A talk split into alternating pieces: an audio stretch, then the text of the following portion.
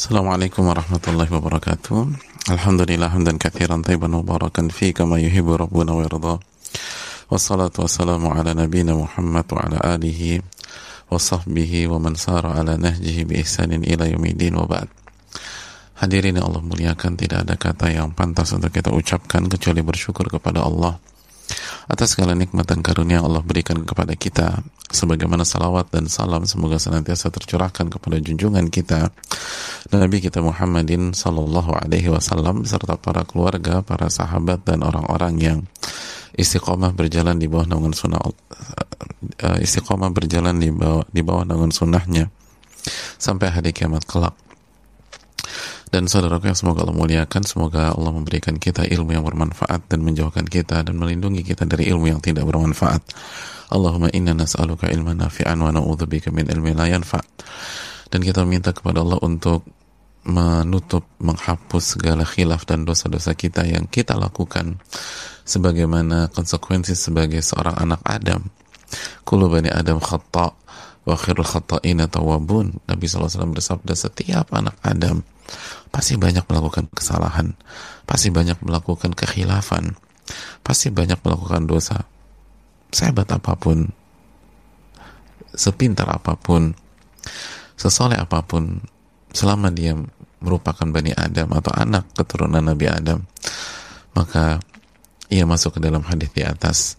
Oleh karena itu, semoga Allah Subhanahu wa taala mengampuni segala kekhilafan kita dan uh, menutup kekhilafan-kekhilafan tersebut dan menghilangkan efeknya di dunia maupun di akhirat dan menggantikannya dengan pahala pahala istighfar, pahala taubat yang uh, semoga Allah berikan taufik untuk kita lakukan.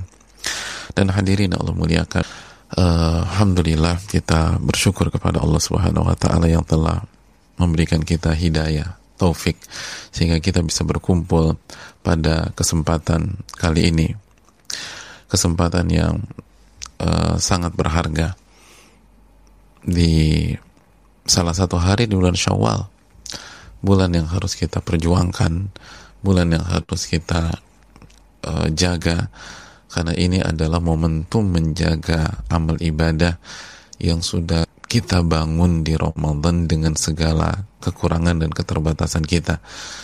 Dengan perjuangan yang luar biasa di 20 hari pertama Ramadan lalu ditingkatkan di 10 hari terakhir di Ramadan.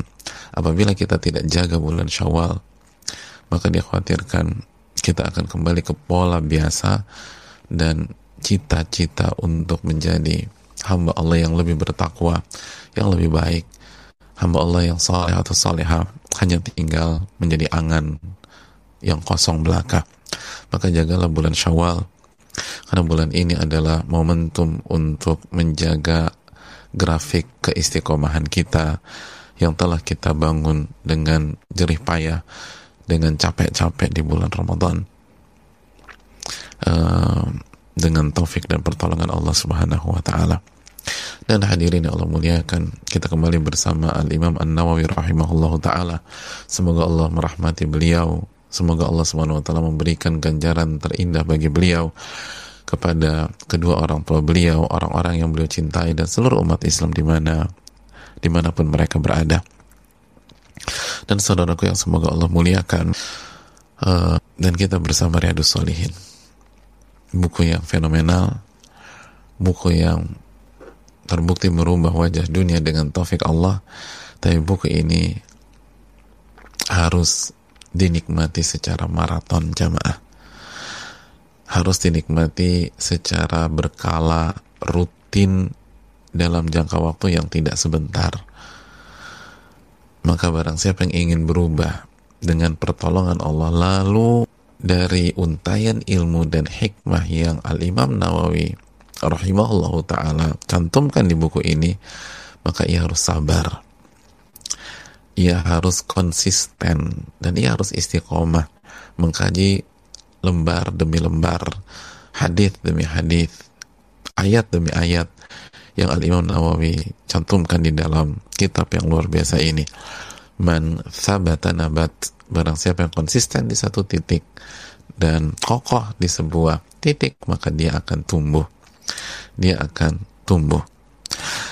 Oleh karena itu hadirin Allah muliakan uh, moody atau malas-malesan atau bosan atau lemah itu adalah penyakit-penyakit yang membuat kita gagal di dunia dan di akhirat.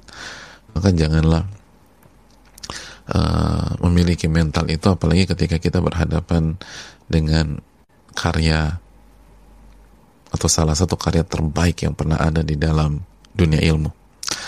Dan hadirin Allah muliakan masih bersama pahlawan kita Ka'ab bin Malik radhiyallahu taalaan penyair kota Madinah penyair Rasul Rasulullah Sallallahu Alaihi Wasallam.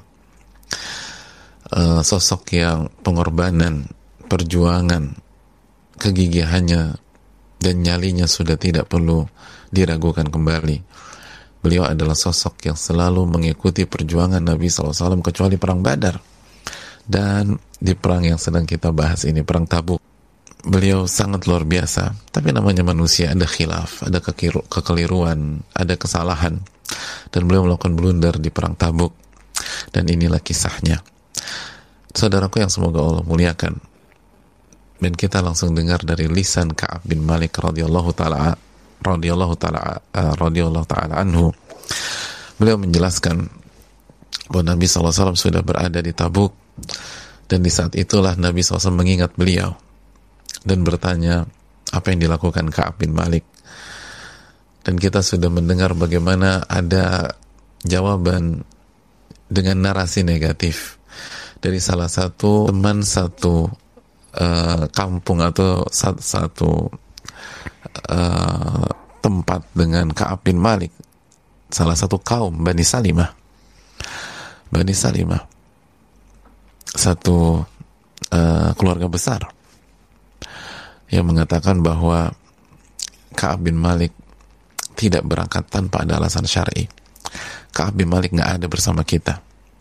Dan yang membuat beliau tidak berangkat bukan karena sakit, bukan karena ada ada alasan syar'i, bukan karena faktor ketidakmampuan, tapi beliau terfitnah dengan perhiasan dunia dan terpukau dengan dirinya sendiri terpukau dengan dirinya sendiri. Lalu apa yang terjadi? Langsung di counter oleh sahabat besar. Siapa beliau? Ada yang masih ingat? Mu'ad bin Jabal. Sosok yang paling tahu halal dan sosok yang memperlihatkan bagaimana seorang sahabat, sahabat harus bersikap.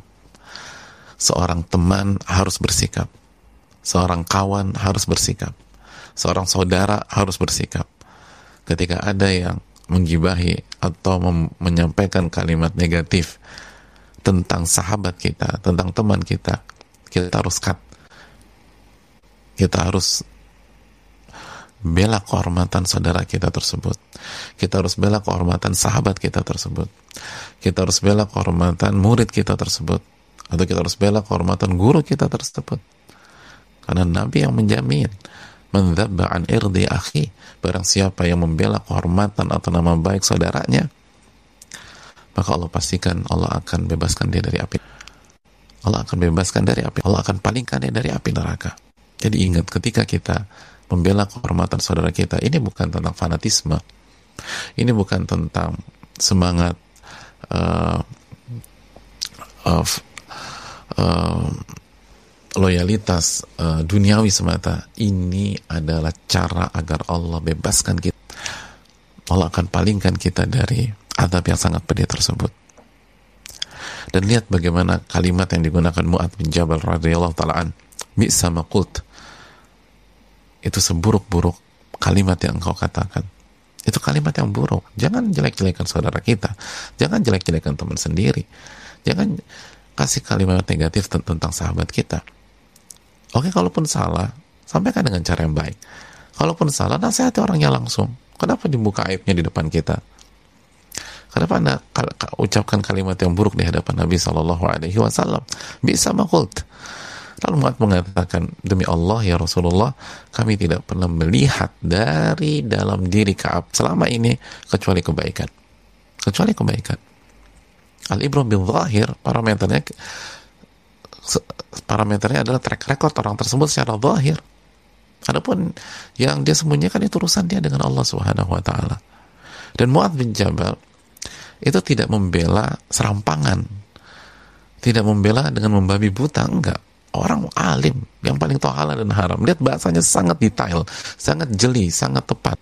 Beliau nggak mengatakan, enggak, Kaab nggak begitu pada saat ini. Tapi beliau katakan, selama yang saya tahu, Kaab itu baik. Adapun hari ini kan saya nggak tahu, itu kan maknanya.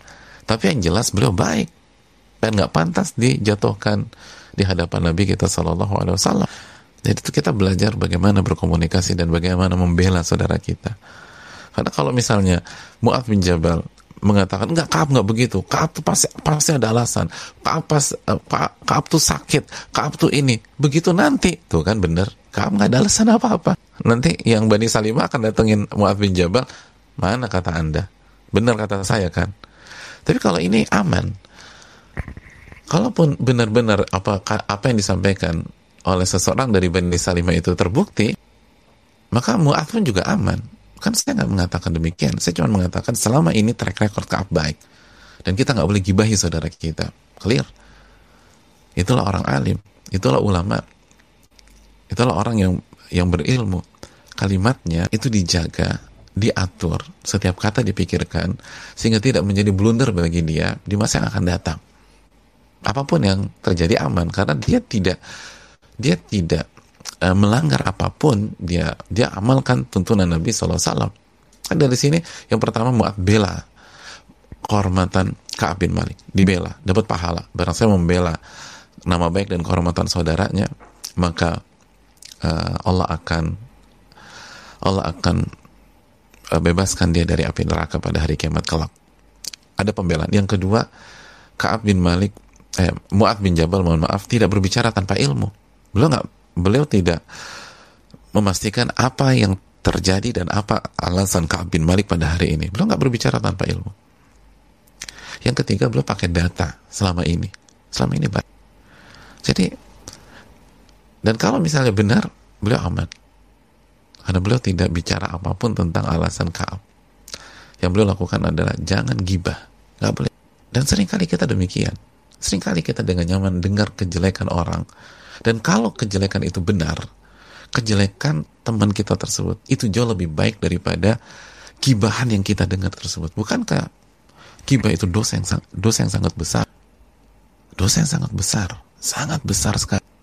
Kita tahu istitalah menghancurkan kehormatan seorang muslim itu dosa riba yang paling besar. Dosa riba yang paling besar menghancurkan atau menjatuhkan kehormatan atau nama baik seorang muslim. Adapun zina itu dosa riba paling kecil. Apa zina dengan dengan orang tua kan kata Nabi SAW. Dan bukan saatnya kita bahas itu. Tapi poinnya anggap aja ke kejelekan itu benar. Apa yang kita lakukan lebih buruk dari dia. Karena kita baru saja menggibahi dia atau mendengar gibahan tentang dia. Dan itu lebih parah sering kali dibanding kesalahan orang tersebut. Dan itu yang dikat oleh Mu'ad. Oke, Kaab misalnya salah. Anda gibahi Kaab, bukannya lebih parah. Nggak ada alasan misalnya. Nggak nggak ada alasan syari. Tapi kita jibahin beliau bukannya kita lebih buruk nantinya? Atau bisa jadi kita lebih buruk nantinya? Eh ini yang kadang-kadang kita tidak bisa melihat dari semua sisi. Maka Nabi SAW di lalu kita tahu bersama setelah itu ada seseorang uh, berpenampilan putih menembus uh, Fata Morgana pada pasir pada saat itu. Dan Nabi katakan kun Abu Khaythama. Uh, itu Abu Khaythama dan ternyata benar, beliaulah Abu Khaytamah Al-Ansari yang bersedekah dengan atau berinfak dengan satu sa' kurma di saat dicela oleh orang munafik. Dan beliau tidak memperdulikan dan begitulah seorang muslim bermain. Seorang mukmin tidak memperdulikan uh, suara-suara sumbang yang dilemparkan ke mereka pada saat mereka berusaha bertakarub kepada Allah Subhanahu wa taala pada saat mereka berusaha beramal soleh. Karena memuaskan semua orang nggak mungkin. Ridho nas tudrok ridho manusia cita-cita yang tidak bisa dicapai kata al-imam asy-syafi'i rahimahullah ta'ala. Dan kita ingat sabda Nabi SAW yang kita sudah bahas di Riyadus Salihin inna likulli dhinaimin mahsuda. Sesungguhnya orang yang punya kenikmatan pasti ada penghasadnya pasti ada orang yang dengki, yang iri yang benci sama dia dan bukankah kenikmatan terbesar adalah hidayah? Bukankah kenikmatan terbesar adalah iman? Bukankah kenikmatan terbesar adalah ketakwaan? Bukankah kenikmatan terbesar ya uh, salah satu kenikmatan terbesar adalah bersama orang-orang soleh? Bukankah salah satu kenikmatan terbesar adalah mempelajari ilmu Allah Subhanahu wa taala? Bukankah salah satu kenikmatan terbesar adalah ketika kita dekat dengan ahli ilmu dan seterusnya? Maka otomatis pasti ada yang penghasut. Pasti ada penghasut dekat dengan Rasul SAW pada saat itu dan berjuang bersama Nabi itu kenikmatan. Ma orang munafik gak suka, hasad. Makanya jamaah yang Allah muliakan, ketika Allah Subhanahu wa taala menjelaskan bagaimana uh, bahwa orang-orang yang murtad atau yang tidak mau kembali kepada Allah Subhanahu wa taala dan justru memilih berpaling itu tidak merugikan Allah Subhanahu wa taala. Allah mengatakan ya ayyuhalladzina amanu man yartada minkum an dinihi fasawfa ya'tillahu biqaumin yuhibbuhum wa yuhibbuna. Wahai orang-orang beriman barang siapa yang murtad di antara kalian dari agama Allah Subhanahu wa taala Allah rugi? Tidak. Fasawfa ya'tillahu biqaumin yuhibbuhum wa yuhibbuna. Maka Allah akan gantikan posisinya dengan kaum yang lain yang Allah cinta kepada mereka dan mereka cinta kepada Allah. Anda nggak cinta kepada Allah Anda akan digeser. Anda nggak cinta kepada Allah Anda akan digantikan. Anda nggak cinta kepada Allah Anda akan disingkirkan. Dan akan diganti dengan pihak lain, saudara Anda yang benar-benar cinta kepada Allah Subhanahu wa taala. Yang benar-benar cinta kepada Allah Subhanahu wa taala. Dan salah satu sifatnya menariknya di dalam dijelaskan oleh Allah dalam surat Al-Maidah 54 di atas, selain mereka cinta kepada Allah, wala yakhafuna. Mereka nggak takut celaan para pencela. Mereka tidak takut celaan para pencela. Karena mereka itu konsekuensi ketika kita memilih jalan Allah Subhanahu wa taala, mengikuti sunnah Nabi SAW, maka ada waktunya kita di ini kenikmatan, pasti ada yang hasad. Ini kenikmatan, pasti ada yang dengki. Ini kenikmatan, nggak mungkin di dia. Maka konsekuensinya la ya, wala laim. Mereka tidak takut dengan celaan dan dan kita jelaskan kenapa pola ini ada dalam kehidupan dunia. Kenapa nggak dibuat santai saja oleh Allah Subhanahu wa taala? Karena celaan para pencela celaan orang yang hasad dan seterusnya adalah ujian keikhlasan kita kepada Allah.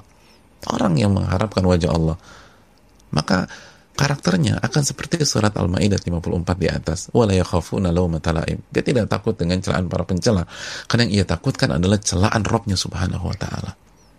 Yang dia khawatirkan adalah celaan Robnya Subhanahu wa taala. Karena ekspektasinya adalah Robnya. Ekspektasinya adalah mendapatkan ridho Allah Subhanahu wa taala dan ia takut kalau ridho Allah itu gagal.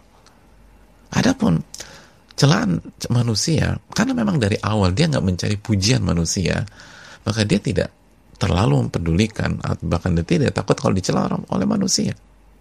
Karena bukan itu tujuannya. Betul kita harus menjaga hubungan.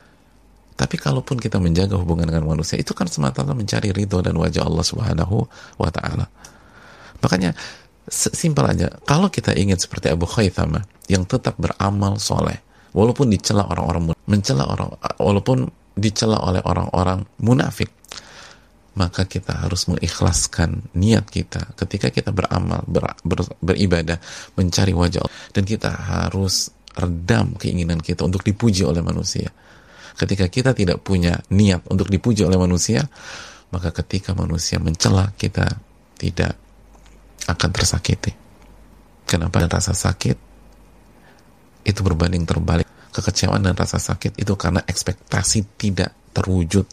Ekspektasi tidak karena harapan tidak terwujud. Kita kecewa bukan ketika kita gagal terhadap sesuatu. Kita kecewa, kita kesal, kita sakit pada saat harapan kita tidak terwujud. Ketika kita berharap dipuji oleh manusia dan itu tidak terwujud, bahkan mereka mencela kita, maka di situ kita akan tapi kalau dari awal kita tidak mengincar pujian mereka apa pun. Mereka mencela kita tidak tumbang. Mereka memuji kita karena kita tetap on track. Ini yang harus diwujudkan. Dan ini nggak mudah. Tapi minta pertolongan kepada Allah Subhanahu wa taala. Dan bagi kita juga hati-hati. Hati-hati mencela orang-orang yang kembali kepada Allah. Orang-orang yang beribadah kepada Allah. Orang-orang yang beramal soleh kepada Allah Subhanahu wa taala karena itu sifat munafik. Dan ingat orang yang kembali kepada Allah tidak sempurna. Orang yang berusaha jadi orang soleh bertakwa pasti jatuh dalam kesalahan. Dan solusinya bukan dijatuhkan solusinya bukan dicela dibangun disupport. Dikasih masukan yang baik. Bukan di, yang mencela orang-orang beriman yang berusaha beramal soleh yang berusaha bertauhid kepada Allah yang berusaha menjalankan sunnah Nabi SAW hanya orang-orang munafik atau memiliki sifat kemunafikan. Dan jangan sampai itu terjadi pada diri kita. Jangan sampai itu terjadi pada diri kita. Ini warning besar. Yang nyinyir yang nganggap rendah yang ngejelek-jelekin orang yang beramal soleh orang yang beribadah orang yang bertakarub kepada Allah orang yang berusaha mentauhidkan Allah Subhanahu wa taala, orang yang berusaha mengikuti sunnah Nabi SAW hanya semoga kita terlindung dari sifat itu. Nasallallahu ya dan jangan pernah merasa aman dari kemunafikan. Makhafahu illa mu'min wala aminahu illa munafik. Tidak ada yang merasa aman dari ketidakikhlasan dari kemunafikan kecuali orang beriman. Atau mohon maaf tidak ada yang merasa takut.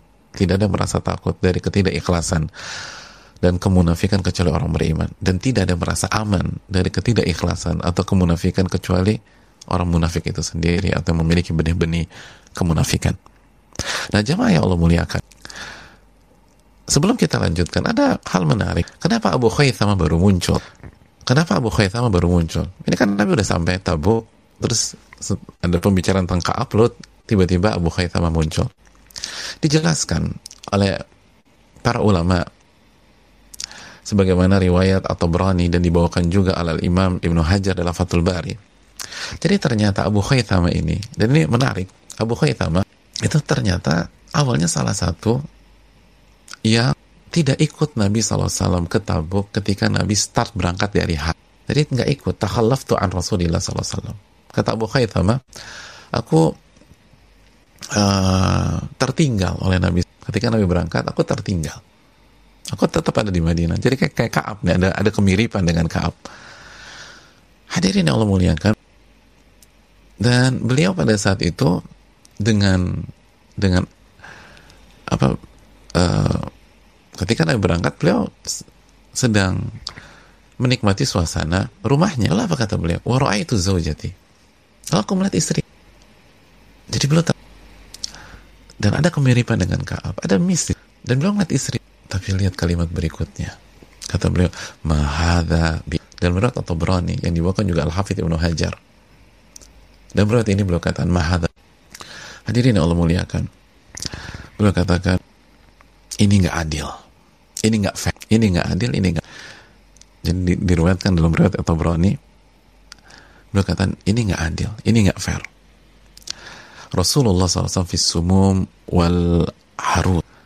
Nabi SAW sedang sedang menghadapi aral, rintangan, jalan ke Tabuk, lewat Mafaza, padang pasir yang begitu mencekam, yang sangat menakutkan di bawah tusukan-tusukan sinar matahari yang begitu panas.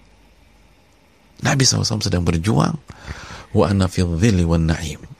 Sedangkan aku duduk manis di sini. Ini nggak fair. Ini nggak adil. Hadirin Allah muliakan.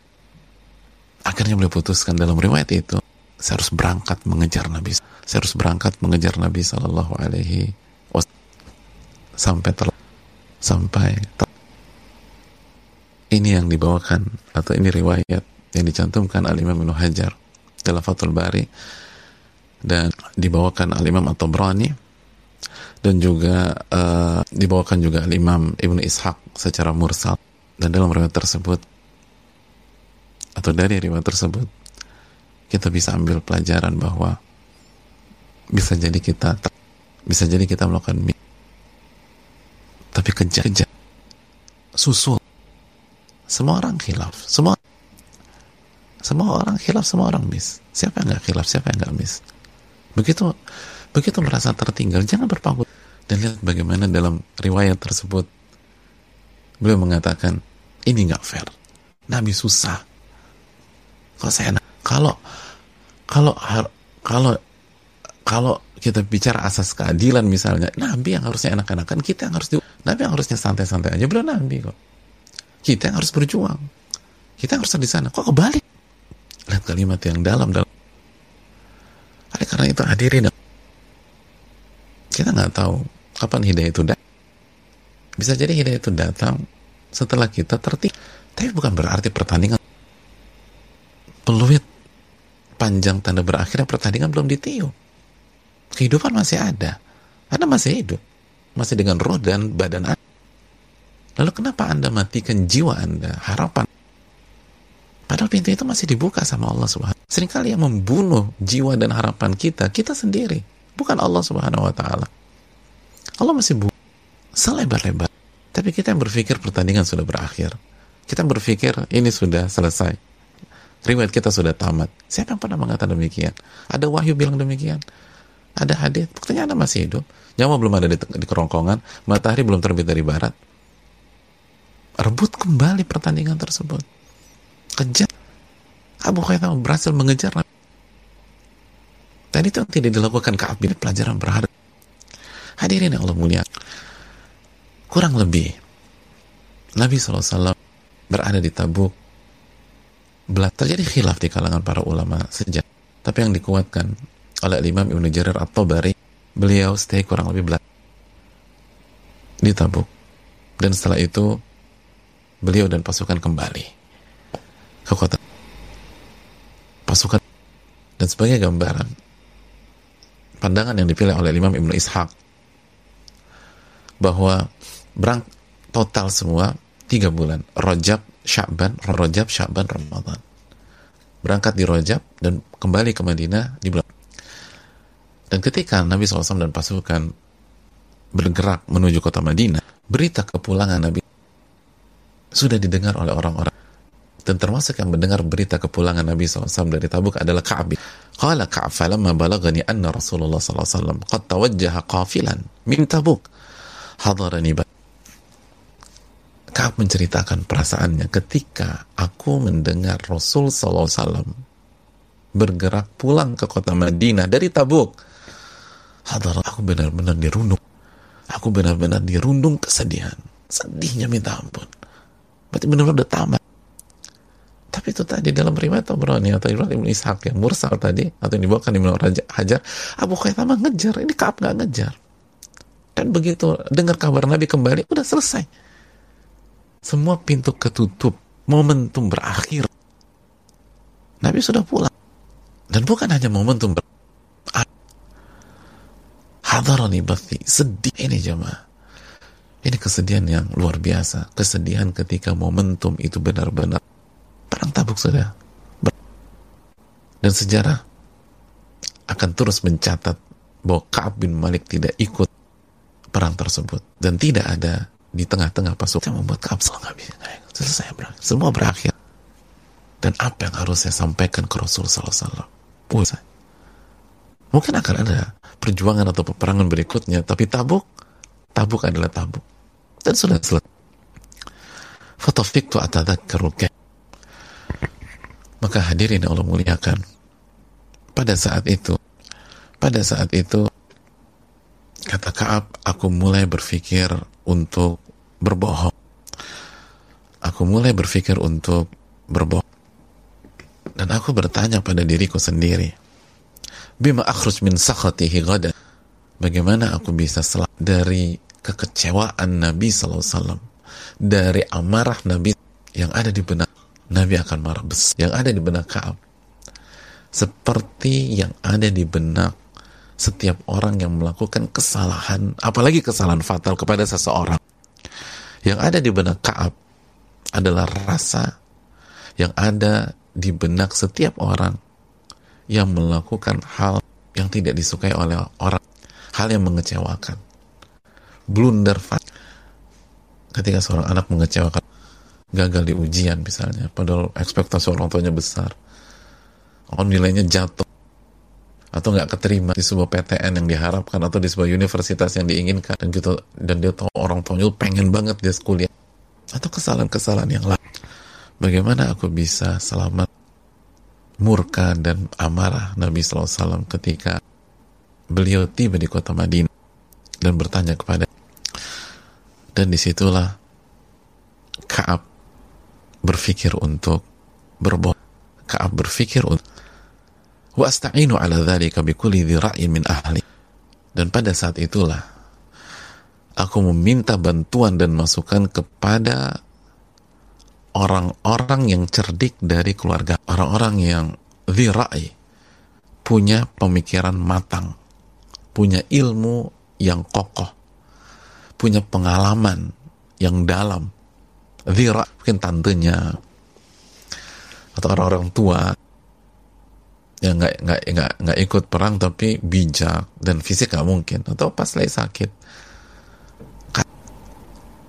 Dan lihat Kaab itu Kaab itu maka di saat-saat galau seperti ini beliau nggak kes beliau nggak curcol kepada sama orang yang sembarang atau beliau nggak curhat kepada orang yang hanya bisa jadi pendengar yang baik tapi nggak bisa kasih solusi. Beliau pergi kepada bikulli ra'in kepada orang-orang yang memiliki pemikiran yang tajam pandangan yang jauh yang punya ilmu yang kuat dan pengalaman yang dalam min ahli dari keluarga dari orang-orang terdekat yang aku percaya hadirin yang Allah mulia itu yang dilakukan Kaab. Pergi ke satu, minta masukan. Lalu ke sosok yang dua, minta masukan. Dan semuanya orang-orang yang jago semua dalam orang-orang yang bijak. Dhurai. Pandangannya dah. Falam maki. Lalu ketika aku diberitahukan Inna Rasulullah SAW batin begitu ada pengumuman bahwa Rasul SAW telah mendekati kota Madinah. Dan tentu saja pada saat itu ini bukan hitungan jam. Makanya tadi para ulama seperti Ibn Ishaq mengatakan dari berangkat sampai pulang tiga bulan. Dari Rajab ke Ramadan dan begitu ada berita Nabi Shallallahu Alaihi Wasallam sudah mendekati kota Madinah. Hatta araftu anni lam bi syai'in abada fa ajma'tu maka hilanglah pikiran-pikiran negatif yang buruk yang batil. Maksudnya apa? Aku benar-benar sadar kata Kaab. Aku tidak bisa selamat dari selama lamanya dengan cara apa pun juga maka aku kumpulkan seluruh kekuatan untuk menyampaikan apa adanya dan bersikap jujur kepada beliau. Oh, ini dalam ini berguna banget buat kita. Kita semua para pendosa. Kita yang banyak melakukan kesalahan. Ini drama yang selalu ada di dalam hati kita pada saat kita melakukan apalagi sama orang. Sama pihak lain. Ketika kita melakukan kesalahan fatal atau blunder, kita akan dihantui rasa ketakutan sebagaimana Kaab mengalami hal tersebut. Lalu bisikan-bisikan syaitan untuk menutupi kesalahan kita dengan kebohongan demi kebohongan dengan kebohongan itu selalu masuk ke dalam. Syaitan akan memberikan skenario bohong dari A sampai Z dan semakin cerdas seseorang semakin cerdas kita skenario nya semakin terlihat sempurna dan memang semakin bagus skenario nya karena dia cerdas. Dan Kaab orang cerdas. Kaab punya bukan hanya cerdas, Kaab punya lisan yang jagonya minta ampun. Dua bait. Satu suku masuk Islam. Dua bait Kaab, satu kabilah masuk Islam. Subhanallah. Jadi bayangin, pergolakan jujur apa bohong? Jujur atau bohong? Jujur atau berbohong? Jujur atau berbohong? Ini dirasa semua kita ketika kita melakukan kesalahan. Jujur dan sekali lagi, semakin kita jago dan semakin kita punya kemampuan membuat skenario bohong, itu tekanan untuk bohong semakin kuat. Semakin lisan kita fasih, semakin Allah kasih bakat dan semakin Allah kasih kita kecerdasan linguistik, kecerdasan berbicara itu peluang bohong yang syaitan buka itu semakin besar. Udah lo bohong aja, nggak ada yang tahu kok lo kan jago banget ngomong. Kalau kalau dia yang bicara orang nggak percaya, tapi kalau kamu yang bicara orang pada percaya loh kata syaitan. Kamu tuh jago bicara. itu kan udah Kaab bohong aja bohong itu kata syaitan tuh kalau kita bayangkan apa yang dialami oleh Kaab kamu tuh jago bicara insya Allah Nabi insya Allah Nabi habis bohong tobat selesai masalah. Kan begitu biasanya. Ini drama batin yang dirasakan oleh ketika melakukan kesalahan ketika melakukan blunder dan harus mempertanggungjawabkan kepada pihak ketika harus berbicara dengan pihak hadirin ya Allah lalu lihat bagaimana sikap Kaab.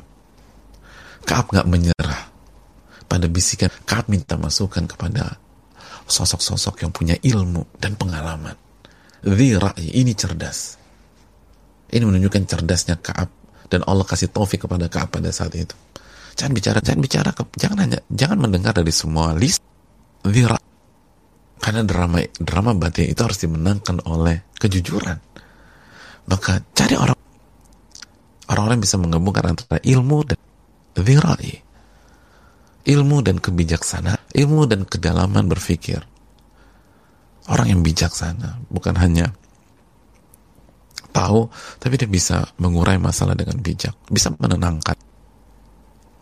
Bicara dengan orang seperti dan hadirin Allah akhirnya lahirlah sebuah rasa saya tidak bisa selamat sebohong apa pun saya nggak akan saya bertekad untuk jujur dan itu hakikat kata al-imam al-imam Ibnu Qayyim membawakan sebuah statement dalam kitabnya Madarijus Sadikin hakikatus sidq kejujuran sejati adalah pada saat Anda jujur di kondisi ketika Anda merasa Anda nggak akan selamat kecuali dengan kebohongan Anda jujur di kondisi di mana Anda merasa atau Anda jujur di saat Anda merasa Anda nggak akan selamat kecuali dengan kebohongan. Di situ Anda jujur itu itu Al Imam Asy pernah mengatakan alaika bisidq haitsu tara annahu yadurruka fa innahu ya fa innahu yanfa.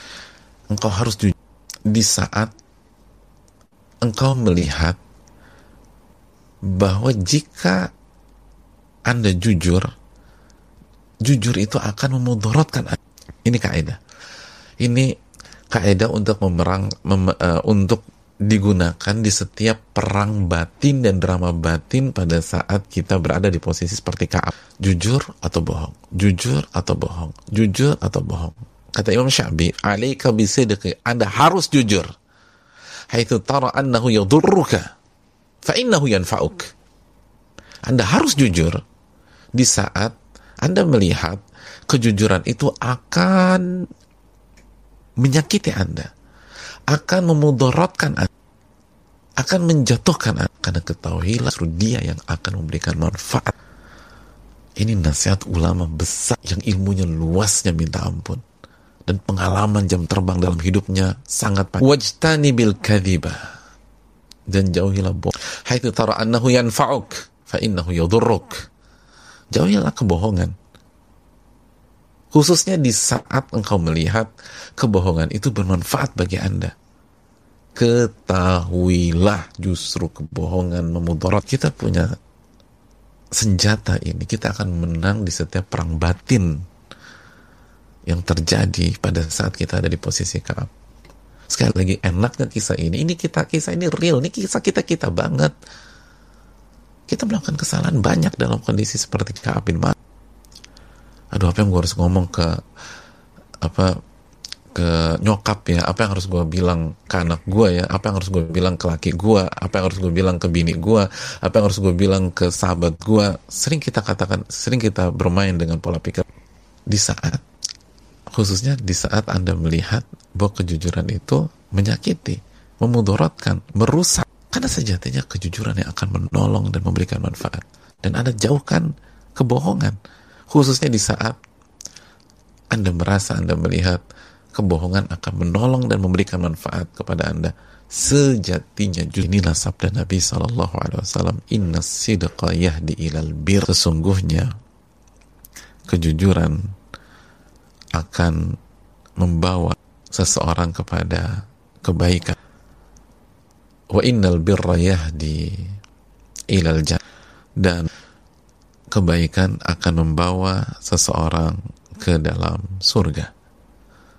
Wa inna rajula la yasduku hatta yuktaba indallahi siddiqa. Dan seseorang apabila kontinu di atas kejujuran selalu jujur selalu jujur selalu jujur maka ia akan tercatat di sisi Allah dengan gelar siddiq kalau jujur terus wa innal kadhiba dan sebaliknya kebohongan yahdi ilal fujur. Membawa kepada kefajiran kefasikan. Wa innal fujur yahdi ilal ilal nar. Dan kefasikan itu akan membawa pelakunya kepada neraka. Wa inna rajula la yakdzib. Dan sesungguhnya seseorang apabila continue dalam kebohongan kebohongan kebohongan hatta yuktaba indallahi kadzaba maka ia akan tercatat di sisi Allah dengan gelar kadzab pendusta pendusta hadis ini dikeluarkan oleh Imam Al-Bukhari dan Muslim. Jujur kebaikan. Bohong. Tapi syaitan selalu membuat drama pada saat kita melakukan. Gunakan konsep. Dan itu yang dilakukan Kaab tapi perlu saya kasih catatan sedikit mas sekalian. Kecuali kalau darurat. Kecuali dasar berkaitan dengan nyawa hadirin Allah, yang Allah muliakan. Masih ingat kasus Ammar bin Yasir? Ketika beliau mengucapkan kata-kata kufur padahal hati beliau beriman. Bukankah dari satu sisi kata-kata kufur itu tidak jujur? Tapi apa kata Allah dalam surat An-Nahl ayat 106 ila man ukriha wa qalbuhu mutmainnun bil iman. Kecuali orang-orang yang dipaksa sehingga bisa membahayakan nyawa diri sedangkan hatinya tetap kokoh. Ila man ukrih kecuali orang dipaksa sehingga nyawanya terancam, jiwanya terancam, dirinya itu boleh. Asal hatinya berada ke dan kejujuran bukan menyampaikan semua yang kita tahu hadirin. Ini kejujuran bukan menyampaikan seluruh apa yang kita lakukan. Contoh misalnya ketika kita melakukan lakodarullah ada orang melakukan zina atau perselingkuhan di dalam rumah tangganya. Kalau dengar konsep ini langsung dia cerita semua ke pasangannya. Itu itu kullu ummati mu'afan ilal mujahirin umatku akan diampuni semua umatku akan diampuni kecuali orang yang menampakkan. Dan di antaranya Allah udah tutup aibnya terus dia buka. Jujur bukan ngebuka semua. Khususnya maksiat-maksiat seperti itu. Tutup aja tobat sama Allah jangan buka ke pasangan ya berantakan semua nanti rumah tangga anda Padahal Anda sudah bertobat. Bukankah ketika wanita gomi dia berzina atau maiz berzina, Nabi SAW tidak nanya Anda zina.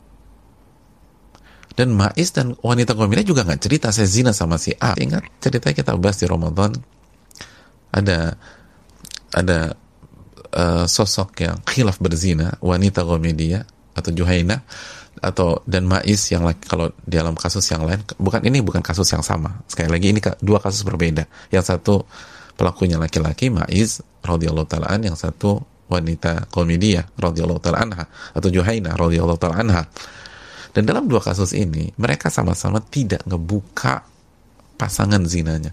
Padahal semua kita tahu nggak ada orang berzina sendiri ya bukan itu yang harus keluaran sudah tahu karena kita udah bertobat cerita pasangan kita sakit hati hancur. Berantak. Itu yang perlu kita camkan. Sehingga saya berharap tidak ada uh, miss ini pembicaraan kita sesuai dengan konteks Kaab dan kehidupannya ketika kita melakukan kesalahan kita, kita harus berhadapan dengan ini ada masalah apa. Di situlah bahas. Dan ingat anda harus jujur. Di saat, khususnya di saat anda melihat memudar padahal justru kebohongan eh, kejujuran akan menguntungkan Anda. Dan jangan pernah berbohong.